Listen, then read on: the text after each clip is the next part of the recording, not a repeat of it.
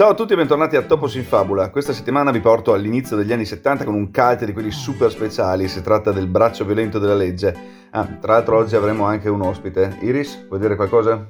Buonasera! Ok, allora prima, come sempre, sigla!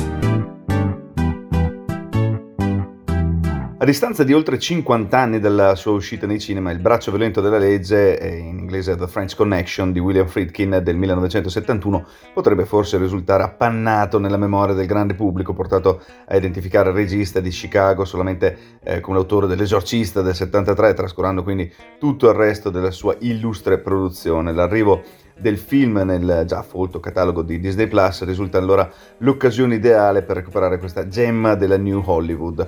È sorprendente constatare come eh, tra tutti coloro che lavorano alla produzione del braccio venento della legge praticamente nessuno si aspettasse né il grande incasso ottenuto a Botteghini, oltre 50 milioni di dollari complessivamente, né un'enorme attenzione eh, critico-mediatica coronata dalla vittoria di ben 5 premi Oscar eh, che poi avrebbe lanciato nell'Olimpo dei giovani talenti, un allora eh, sconosciuto William Friedkin, reduce da quattro ehm, sonori flop di fila al box office che ne avevano messo in forte discussione la carriera. Si può quindi dire che Il braccio violento della legge sia un B-movie miracolato, un uh, film girato con un budget ristretto, poco più di 2 milioni di dollari, eh, che tra l'altro eh, costrinse il regista a subire scelte dall'alto da lui piuttosto sofferte. La più importante fu Gene Hackman nel ruolo dell'agente Doyle, a cui avrebbe preferito Paul Newman, però troppo costoso.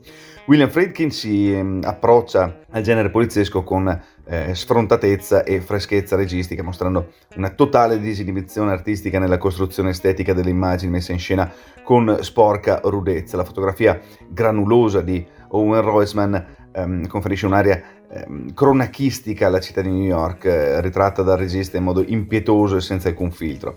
Ne emerge così una megalopoli in rovina dagli ampi sterrati piena di erbacce incolte, di rottami consumati e dalle periferie eh, lasciate a loro stesse. Luogo ideale per il eh, prosperare del traffico di stupefacenti contro cui lottano da anni due agenti della narcotici, Doyle per l'appunto interpretato da eh, Gene Hackman e Russo interpretato da Roy Scheider eh, il protagonista dello squalo, eh, i quali oramai mostrano segni di logoramento e di insofferenza, tanto da sfogarsi in servizio nei confronti di coloro che arrestano o interrogano.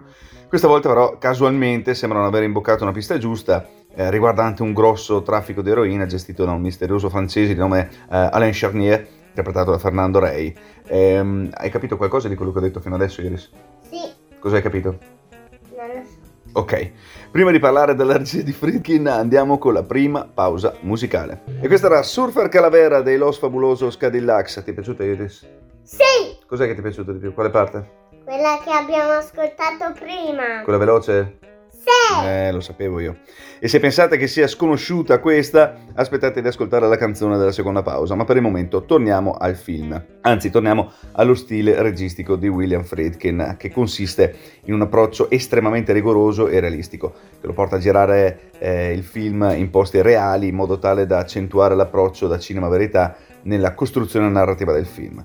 Il regista si avvale di macchina a mano, Steadicam, rendendo così eh, perfettamente lo spesamento provocato dalla folla umana presente nella metropoli newyorkese, passando poi all'uso ottimale delle carrellate durante gli inseguimenti che si combinano con inquadrature focalizzate su punti di vista poco canonici come i piedi delle persone oppure nel focus sugli edifici della città, mentre fuori campo si sentono le voci dei nostri protagonisti nell'atto di eh, snocciolare informazioni sulle indagini. Abbondanti sono le inquadrature alle facciate dei locali di New York City come se William Friedkin ci volesse dire che nulla è come sembra, di dover andare oltre la superficie apparente delle cose, perché dietro all'insegna di un bar o di un caffè si può nascondere un'attività illecita, pare quasi prefigurare il padrino in certe scene una critica palese al sogno americano, dove dietro la facciata propagandistica si staglia una realtà miserevole di insofferenza sociale, degrado socio-economico e illegalità.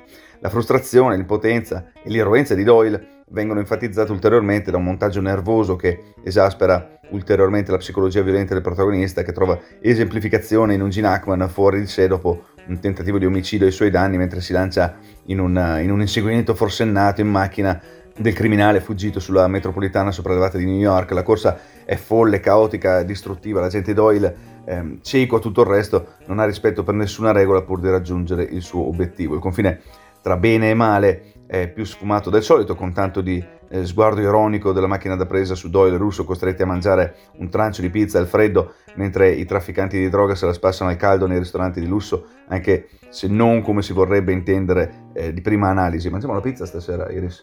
Sì. Come la vuoi? Con cosa la vuoi? Questa Wuster e? e... E pomodoro? no. No. E... Salsa di pomodoro. Sì. E... Mettiamo anche la mozzarella? Sì. Ok. Il personaggio di Gene Hackman è brutale, amorale, violento e anche razzista, ma la sceneggiatura e la regia non lo spingono mai alle conseguenze estreme nell'arco del film, quanto si possa per tracciare piuttosto un, un, un approfondimento psicologico ulteriore, eh, finale escluso ovviamente. Il suo essere un po' fuori dagli schemi eh, deriva dalla determinazione nel voler raggiungere i suoi scopi e dalla frustrazione di fallire costantemente. In effetti l'unico e grosso appunto da fare al, al film è relativo al, al, focus dell'indagine di William Friedkin, sempre votata al microcosmo. Stai sbadigliando Iris? Ah, Sì. signore sempre votata al microcosmo individuale, lasciando inevitabilmente il resto a margine. Ne deriva una quasi mancanza di analisi sociopolitica, visto che alla fine Doyle, seppure talvolta si dimentichi di essere un poliziotto, non mette mai in discussione l'autorità da cui dipende né la legge che deve far rispettare, tra l'altro eh, da lui mai contestata. Così facendo, eh, Friedkin fallisce forse il salto decisivo verso il capolavoro, venendo tra l'altro superato concettualmente qualche mese dopo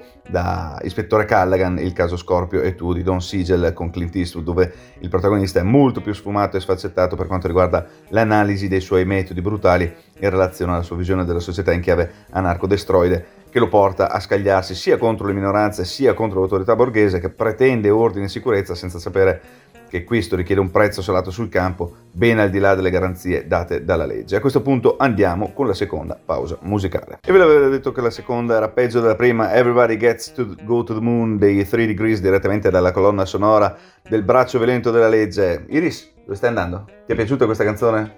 Sì. E cos'è che ti è piaciuto di questa canzone?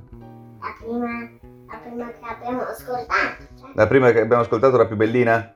Sì. Ok. E dove l'ascoltate se non a Topos in Fabula, come sempre dalla Cambuse di Radio Pirata, la radio nella radio, che trasmette come ogni settimana dalle magiche frequenze di astaradio.com e dei podcast. Vezzi a parte, bisogna riconoscere di trovarsi davanti a un signor film con un protagonista perfettamente in parte e che sarebbe diventato di lì a poco uno dei talenti simbolo degli anni 70. Come detto, oltre al successo di pubblico, Il braccio violento della legge ottenne 5 Academy Awards, miglior film, regia, sceneggiatura, montaggio e attore protagonista, nonostante eh, parte della critica, tra cui la celebre eh, Pauline Kael, lo avesse eh, apertamente osteggiato accusandolo di fascismo e di giustizialismo, ehm, etichette da rigettare fermamente alla luce di una visione più attenta e meno superficiale di un'opera che porta sul grande schermo gli scandalosi abusi d'autorità nei confronti dei sospettati, alquanto diffusi tra i membri della polizia del tempo e non solo, chiamati al rispetto di una legalità difficile da far rispettare nel contesto in cui eh, operano e operavano e pervasi dalla disillusione derivante dal fatto che nulla cambiasse mai. E con questo si conclude anche questa puntata di Topos in Fabula. Sei contenta Iris che si conclude la puntata? Sì. Ecco, adesso abbiamo spaccato le orecchie definitivamente. A me non resta che ringraziarvi per l'ascolto e darvi appuntamento alla prossima settimana con una nuova puntata, ma senza Iris. Dalla Cambusa è tutto, linea al resto della ciurma. Saluta a tutti. Ciao. Ciao.